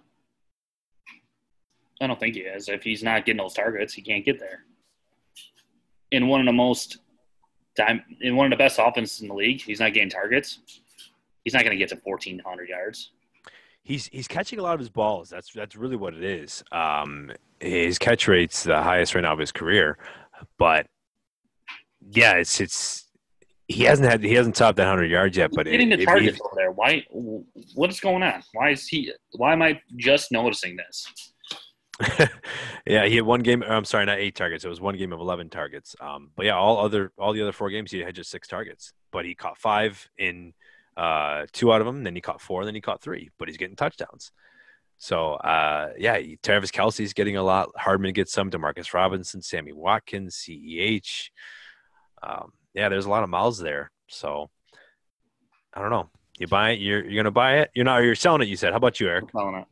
I'm selling. I think he gets double digit touchdowns, but not 1,400 yards.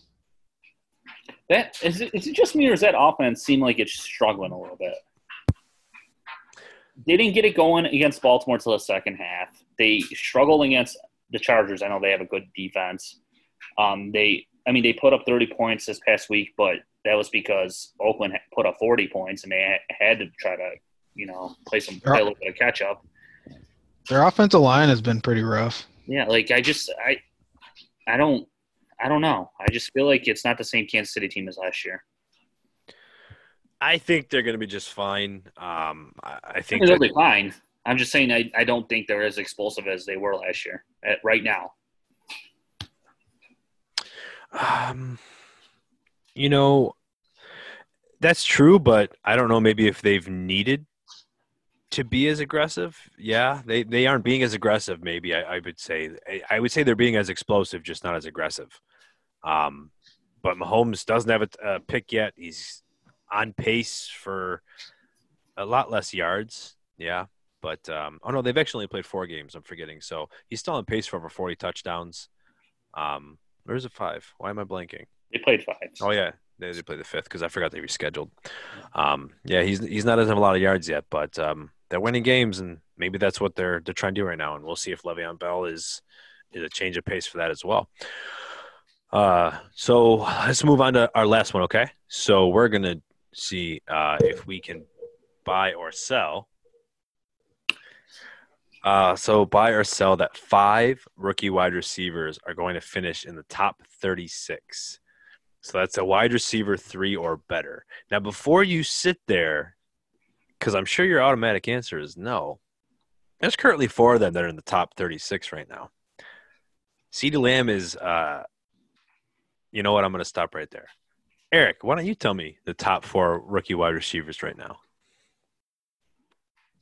Um, let's see, CeeDee Lamb, Justin Jefferson, Chase Claypool.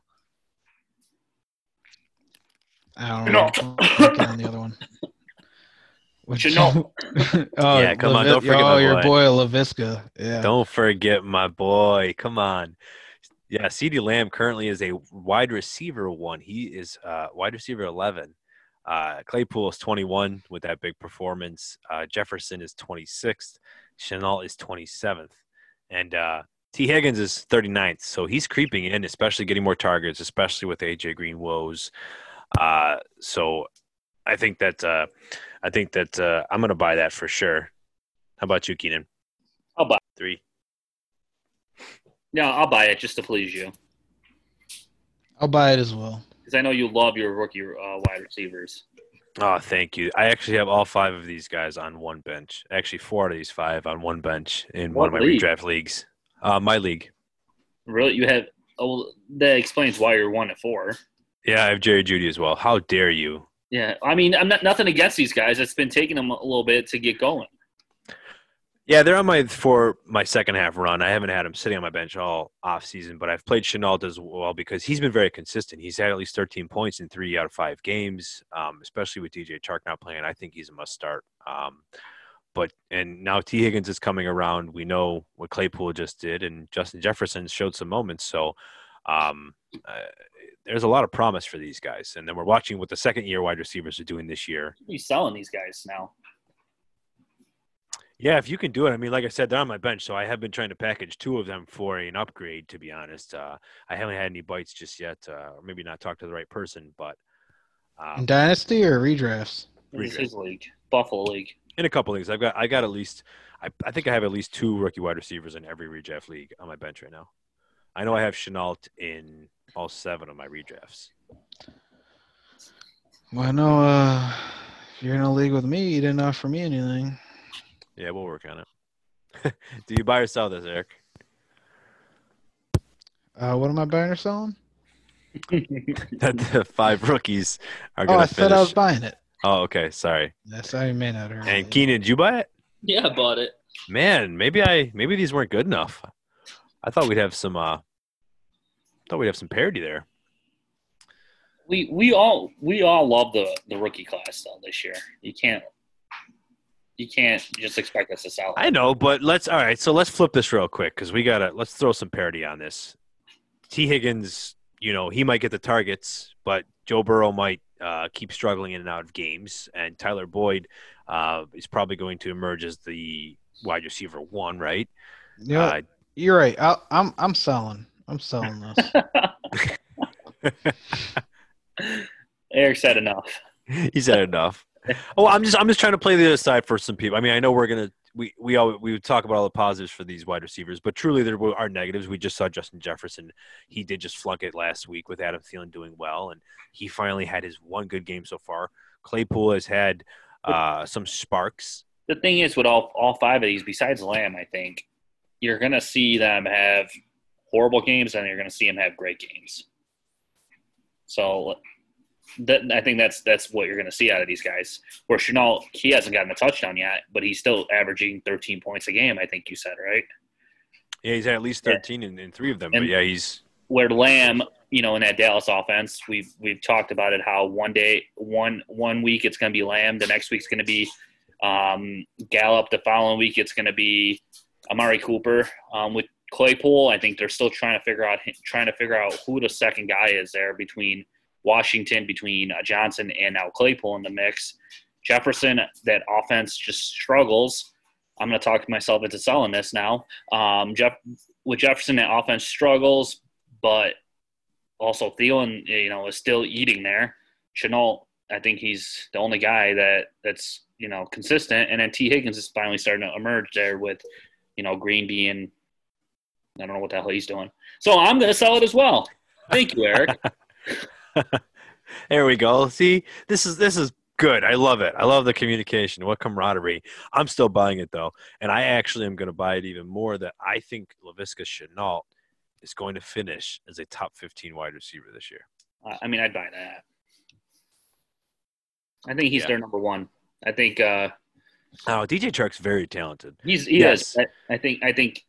I, I'm not saying it's going to happen tomorrow, but I think Right. in the next year you'll see Shenault being their number one there. Yeah. Yeah. All right. That's enough for our buy sell segment. Two more to go, fellas. Two more to go. Well, hopefully, our uh, listeners aren't falling asleep. It's a long No, episode. Yeah, we got a little extra for you this week. Um, had a little bit of a of a power issue, uh, as some of you may have saw. So uh, apologies for that, but had to catch up on some things. So next uh, next segment here is uh, stream for me, the little stream boat that could. So we're gonna talk about uh, some streamers this week uh, to get you through some of your COVID uh, and bye week uh, mishaps here.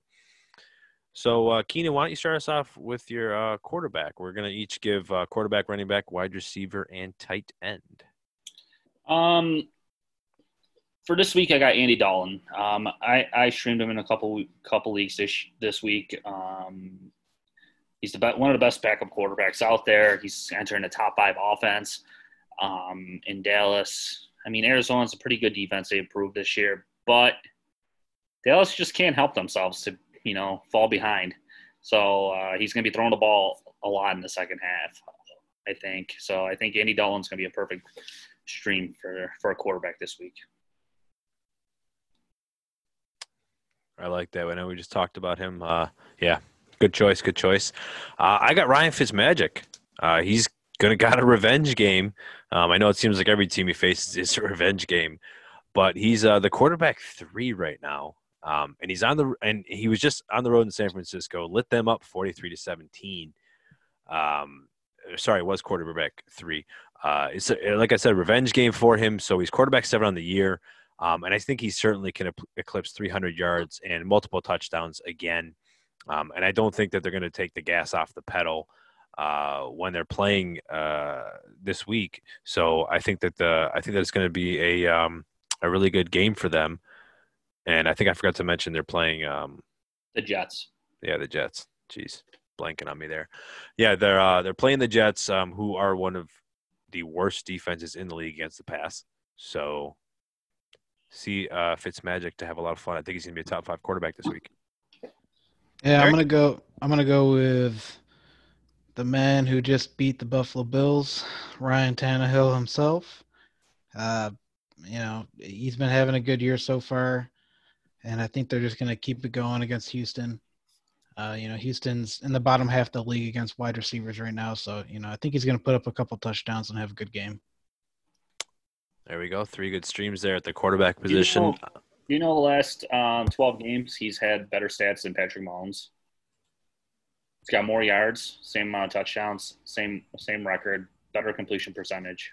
Isn't that crazy? Yeah, I Yeah. think maybe I need to start giving him some more respect. Um, Yeah. Maybe everybody as a whole should be giving him some more respect. I mean, I still ha see him on some waiver wires. Um, it's just tough though because at any given game he he might throw just 20 times. Yeah, I think- 20, 20 25 I times. think what we saw there towards the end of the year last year in the playoff game, the couple playoff games where we saw them just run the ball and barely pass, I think that scared some people away. But I think we need to give him a little bit more respect than uh, than he's getting. And I am not a Tannehill truther at all. I think he's, I don't, I mean, he's in a good system right now, but I don't think he's a top ten quarterback. Yeah, I can agree with that. I can agree with that. For streamers, uh, why don't uh, we get the running back position started with uh, you, Keenan? Yeah, I- I don't know if he's going to be on, on a waiver wire still or not, but if he is, pick up Damien Harris. I'm starting him in a couple um, leagues this week. I know the Patriots' backfield is very frustrating. They they seem like they have 30 backs over there, um, but after watching that KC game, I think they play KC last, I believe, before the whole COVID things hit. I think he's their unofficial starter. He had 17 carries for 100 yards. I can't remember the last time I saw a New England back get 17 carries. So I'm going with Damien Harris this week, and, and he's playing Denver. So Yeah, I like that one. Um, and I'm I'm gonna go kind of a deep streamer here for mainly PPR leagues, uh, pretty much only PPR leagues. Uh, but it's J.D. McKissic. I love this. You I, know, yeah, sorry to cut you. I love this one. Thanks. Um, but yeah, once once Alex Smith got in there, you know, he he loved this guy. McKissick got eight targets last last week and led the team in receiving. I just, you know, he he's gonna have a role there, especially. I mean, I- it's gonna be tough with Kyle Allen back now, but I still think they're gonna find a way to use him. Um, and if, if you're desperate for a running back and you're in a PPR league, I think he's gonna be a good good option to, to use. I'm trying to find his um, points, fantasy points that he's scored. I'm pretty sure he's been in double digits a couple games already this year. But I could be wrong. Oh, McKissic, no, Uh, yeah, you're not wrong. He's he's done well. Um, he's done well. But uh, yeah, when I saw you put him in there, it was funny because I've actually got his counterpart, Antonio Gibson, as my streamer of the week. Um, Antonio Gibson's had at least 10 points in four straight weeks now. He had uh, 22 over 22 points uh, two weeks ago against Baltimore. He's getting the carries, he's getting the touches, just like you are saying with McKissic. But I do think that this is going to be his breakout game. They brought in McKissic uh, to come make get the catches, to come get things moving because they didn't really have anybody after getting rid of uh, Peterson. But I think this is the breakout game for him and um, I think he's going to do well, and he's uh, definitely going to get a touchdown on or two. So we get to see how that plays out. Washington football uh, team making a presence on the Mafia. Here we go. Who would have thought? Yeah, who would have thought. All right, uh, Eric, wide receiver streamers. It's our man Cole Beasley for the Bills. You know, they're going up against KC. Could be a potential shootout, and I think uh, Josh Allen's going to have to rely on him, especially with potentially John Brown sitting out, or even if he plays, he's still going to be playing hurt potentially. So, yeah, I think I think he's going to have to be relying on him a little bit. I like that a a lot. I think with co- the coaching staff in the second half told him, you know, look for Beasley a little bit more, and he did. But for me, I uh, I'm sticking with the Bills wide receiver core, and usually a fourth wide receiver isn't even on my list um, to make a fantasy lineup. But Gabriel Davis, he's been pretty impressive. Um, it seems like Allen and him. We talked about Diggs and Allen ha- having some chem- chemistry, but it seems like Gabriel Davis and Allen have developed a chemistry as well, and and the Bills trust him and Allen trusts him. Um, so I'm going with Gabriel Davis if you are in a desperate situation at wide receiver. All right, so back to back Bills there.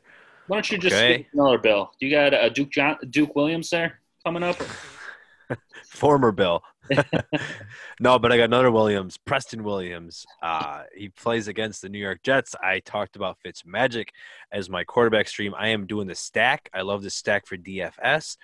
Uh, so Preston Williams come off his best game of the season with four catches for 106 yards and a touchdown. We know it's been just about a year since his uh, ACL injury, so he's really been getting uh, more healthy as the weeks go on, which I know most players seem to go the opposite way. But again, he gets to face one of the worst defenses. They're 25th uh, against the pass. They give up over 265 a game. Uh, they just gave up 380 to Kyler Murray last week. Uh, I, I think Fitzmagic's just going to be doing his wizard things. Pierre Desir is probably going to be covering uh, Preston Williams, and he gives up the second most completed air yards over expecta- expectations allowed, which means um, cornerbacks that have an expected uh, yards to give up per game, he has the second most for air yards. So, uh, you want to know who number one is? The other Jets cornerback, Lamar Jackson. So, Yeah. another reason Fitzmagic's going to have a field day. Keenan, Yes, sir. Send us Tight home with tight ends here. Yeah, I'll just you know this one was tough for me. I I just picked Eric Ebron. I I think Eric e- Ebron is starting to heat up a little bit. Um, he's posted a couple back to back games here with five receptions. Um, the Browns, they're probably going to have a game plan to surround around uh, their rookie around the Steelers rookie wide receiver. Excuse me, uh, Claypool, who just erupted for um, four touchdowns last week. So this could open up some things for Ebron this week. Um, so and the Browns struggle covering tight ends this season, so I'm gonna go with Ebron. Nice, nice. Um, Yep. I went with my surprise or my uh, uh, was it my bonus sleeper uh, impress last week, which was Cameron Brate. Um, He got a touchdown last week, didn't he? No, but he's he still led the uh, tight ends there. Or I forgot what what Gronk had, but he still he's he had like four catches for like forty or fifty yards, I believe it was.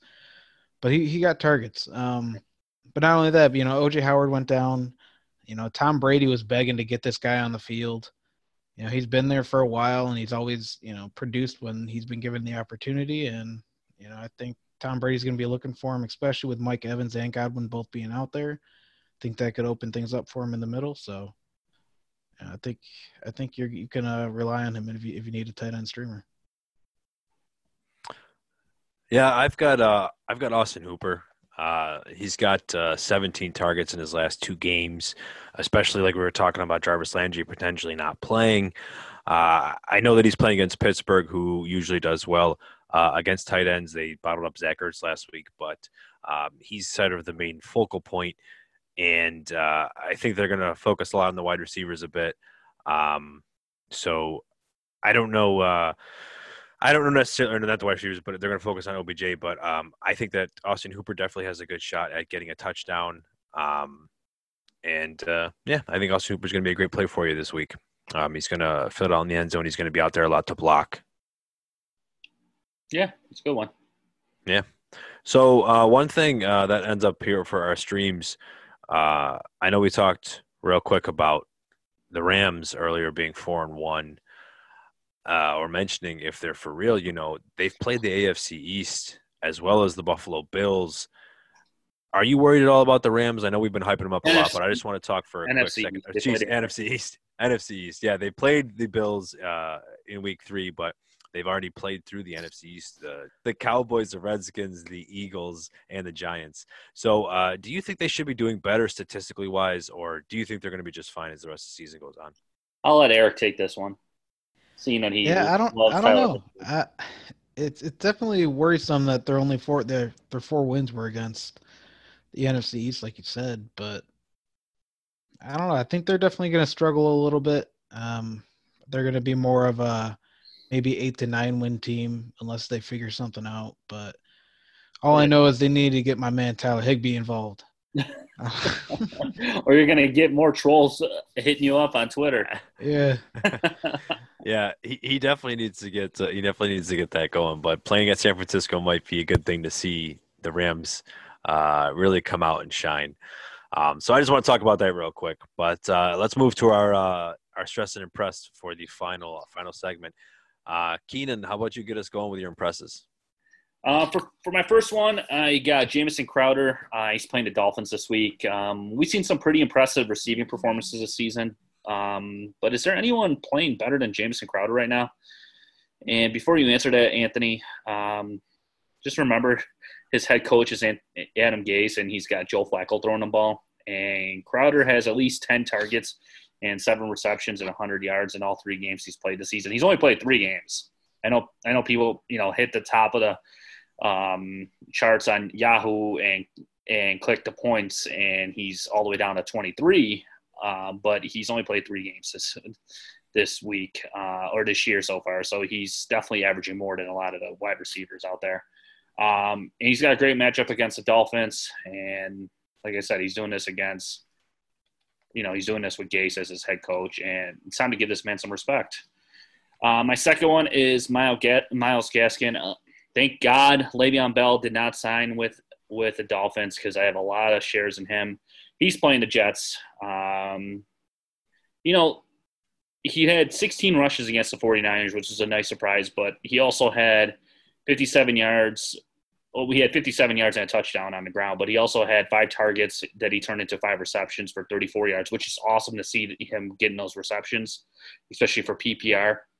I love the opponent this week, the Jets, and as long as the Dolphins keep trusting him, I'm going to keep trusting him to put him in my lineup. Um, so he's my running back two actually in our big league. So I'm hoping hoping he keeps getting me those 10 to 16 points. Fingers crossed. My last one is uh, Miles Sanders. Yeah, he's playing the Ravens. Tough matchup. Um, but I think the training wheels finally were taken off Miles Sanders last week by the Eagles. Um, he, they played the Steelers last week. Tough, tough defense, but you know Sanders had a, hot, a season high 23 fantasy points. Um, like I said, the Ravens are a tough run defense, as you would figure. but I think he keeps it going this week. And you know, Philadelphia is still beat up at wide receiver, and um, they and I think they're going to rely on Miles Sanders to you know try to get them bring home a W again this week.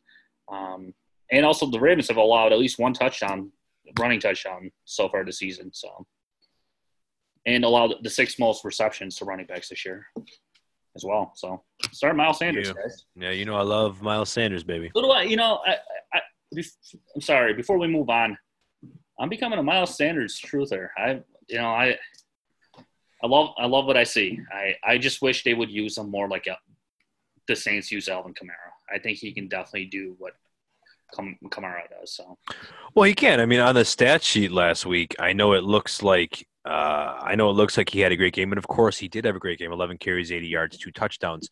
But one of those carries was a 74-yard touchdown run. So, I mean, yeah, he, he's great. He's very electric. Um, but he just struggled a little bit last week. Um, but it was Pittsburgh, so I mean, that's fantastic that he was even able to do that. Um, all right, so I'll move on to my my uh, impresses. Uh, my uh, first one is AJ Brown against Houston. Uh, the connection with him and Tannehill never died. Uh, what is dead may never die.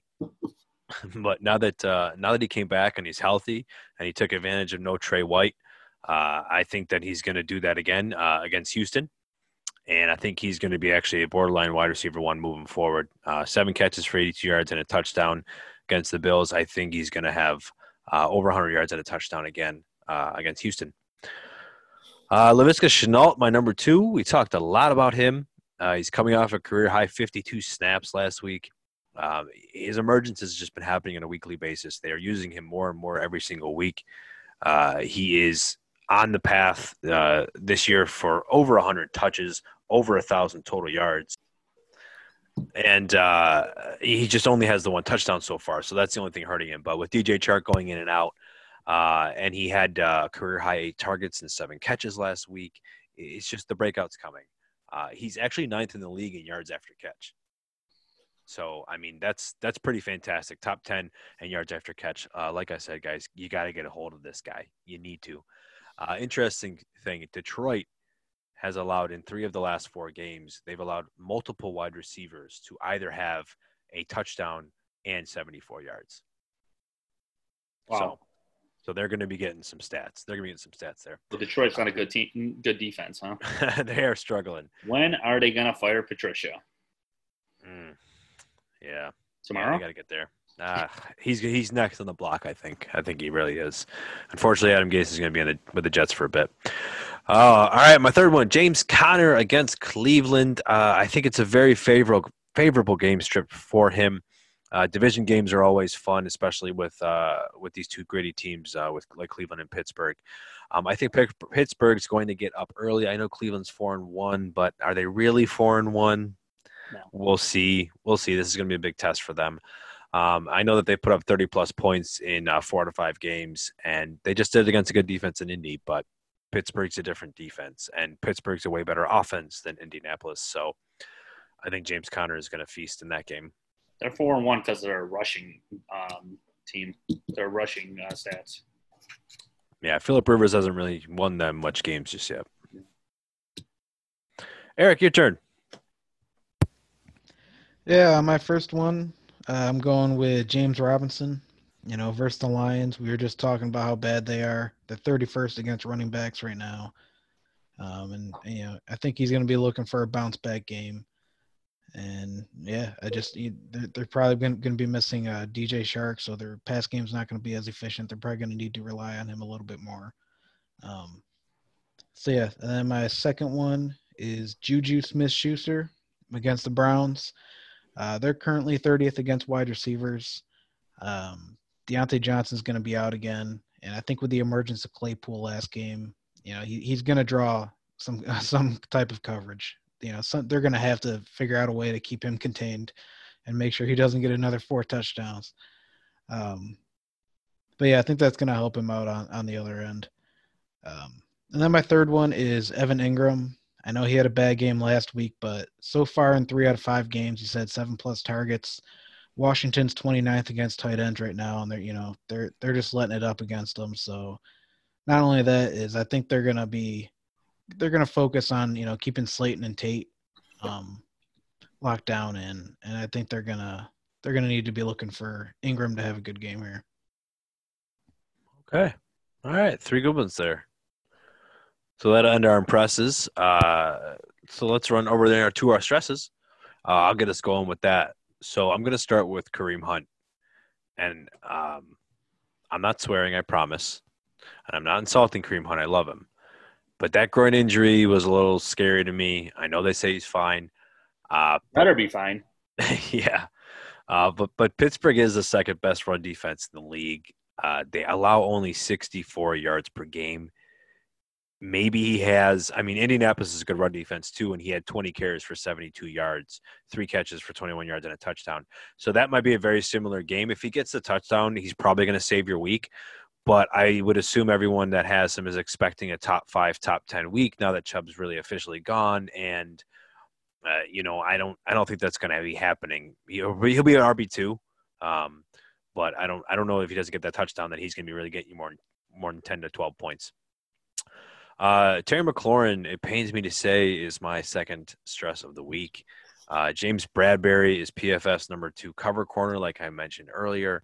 Uh, Washington's pass game is not looking good.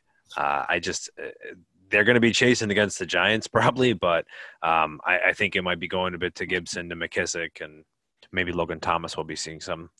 But uh, I'm hoping McLaurin can do well, but I don't see it happen this week. My third one, Allen Robinson Allen Robinson at Carolina.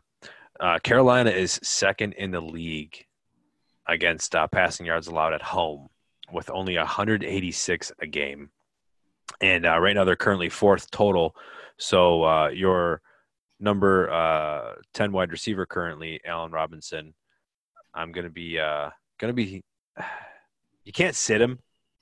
You can't sit him because um, you know the fact that I just said he's your 10th wide receiver, but uh, listen, listen to what they've done so far, Carolina, to the quarterbacks that they've faced so far, uh, and the yard total. Derek Carr, 239. Tom Brady, 217. Herbert, 330. But that was the game that Tyrod got stabbed and you know, kind of different game plan. Yeah. Kyler Murray had 100. Kyler Murray got 133 yards, and Matt Ryan had 226. That is crazy. Uh, we know that uh, the Chicago Bears defense is very good. Um, we know that the Chicago Bears quarterbacks are not very good. So I think David Montgomery is going to get a lot of work, and I think Carolina is going to handle handle this game. Wow. Yeah, that's eye opening for sure. Yeah, Carolina is underrated, man. I, I they're they've got three wins in a row. Uh, they they held Atlanta to 16 points on the road last week. I know they didn't have Julio, but Atlanta's still a high powered offense. Will they win that division? I don't know. They might. They they might. They're they're they're all doing well right now, and CMC isn't even there. Yeah. They don't even have their best player. Yeah. I mean, the Saints are struggling, Tampa's struggling, and looks like uh, Bridgewater and uh, Carolina's found their uh, groove there a little bit. Yeah. They just got to get DJ Moore involved a little bit more. Ah, amen. So I guess I'll go uh, with my three stresses here. Um, I know Antonio's going to hate this one. So I got Joe Mixon versus the Colts this week. Um, we all thought, don't shake your head. We all we all thought in week four it was Joe Mixon's coming out party, and man, we were were we wrong, right? Antonio, another horrible fantasy week for him last week. I mean, not horrible, but I mean, not nothing to you know. We knew it was coming. You need a you need a you need more out of your RB one. Uh, Mixon in week four had 47 fantasy points. The, the other games this season, he's he has played. He has scored 42.6 points altogether. Um, I think his struggles continue this week against the Colts, who have allowed the third fewest fantasy points to running backs. So, uh, I mean, you still got to start them. You can't, but but don't don't expect you know something crazy out of him this week. Um, my second one's going to be Mark Ingram versus the Eagles. The Ravens love to run the football, guys, but it's crazy. You can't trust any of those running backs. Currently, he Ingram is uh, running back 52. He's had less than 10 touch touches per game on average, and actually, no uh, other Ravens running back has had more than 11 rushing attempts in a single game. um, or rush more for more than 73 yards. And here's the thing that you need to know: Ingram has played 31% of the snaps compared to 39 for Gus Edwards and 29% for J.K. Dobbins. Um, I'm thinking that number is going to go lower. I think um, Dobbins is going to get eventually. He's going to get more more reps. I know he's only had one one. He had one snap this past week. Dobbins did, and it's it's really frustrating. And it was for 37 yards. But I think Dobbins is going to start getting more more work there in Baltimore. And my last one, just like you, Antonio, you, you're it hurt when you had when you put um, Scary Terry on on your stress list. But I got my boy Deebo Samuel. You know, last year I had this guy as my wide receiver three in Dynasty for for my personal team. He was going to be my third wide receiver on my team, and I thought I, I was in great shape. But 49ers have managed only 173 yards against a Miami Dolphins team last week, and the Rams this week have allowed the fewest fancy points per game to receivers this year. Um, so look for Deebo to, to continue his struggles. And I, he had eight targets last week for only two receptions. So I don't know. It's kind of frustrating for me. It is very frustrating, and yeah, it's good that he had eight targets though in the first. Yeah, that's a back. good sign. But I mean, that 173 pass yards. What's that? Second game. Sorry. Yeah. I said first game back. I meant second. Yeah, but them not being able to pass on the Miami Dolphins is. Yeah, that's true. I don't know. Well, well, you got to remember that uh, they've got they got some good corners there. Yeah, they're, they're improved, but I would still expect you know they spent a lot of money there too on Byron Jones and I I can't believe Jimmy G got benched. It was it was it looked like it was uh, he was injured. It it, it sounded like he came back and said he was injured, so uh, they didn't want to re-aggravate anything because they were yeah, getting their okay. butt kicked. Yeah, definitely not Mullens' time. Don't worry. Eric, what do you got for us? Yeah, uh, my first one is the just the Rams backfield in general, whichever one you plan to play. Um, yeah, I think this is not only our 49ers second second against the run game right now. I just think it's going to be a game where just all three are getting mixed in again, and neither one of them are really going to go off for a big game. Um, and then my, my second one, I got we were just talking about him earlier, Robbie Anderson. The Bears second against wide receivers right now. Um, their, their defense is playing some good football. They're, they're averaging over two sacks a game. So I think they're going to be putting pressure on Teddy Bridgewater. Uh, and and yeah, I think I think you know Mike Davis is going to have a really good game. I believe I they're going to have to have to use him a lot. Um, and then my last one is Jimmy Graham.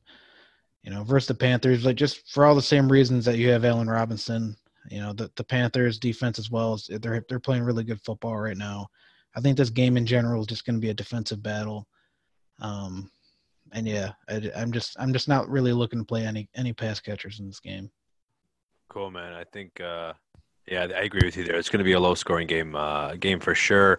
Definitely bet the under. uh, all right. That, uh, that wraps everything up for the show today. A lot of information. Really sorry, guys, that uh, it kind of went this long, but hopefully you did enjoy everything. Uh, make sure to follow us uh, on Twitter at Dynasty Mafia underscore FF. You can follow me at Antonio Denisi FF. You can follow Keenan at Keenan underscore 716. And you can find Eric at Eric D underscore FF. Make sure to check us out on YouTube at youtube.com slash Dynasty Mafia Podcast. Uh, you can check our, our website, dynastymafiapodcast.network. And uh, yeah, anybody else got stuff to close out the show?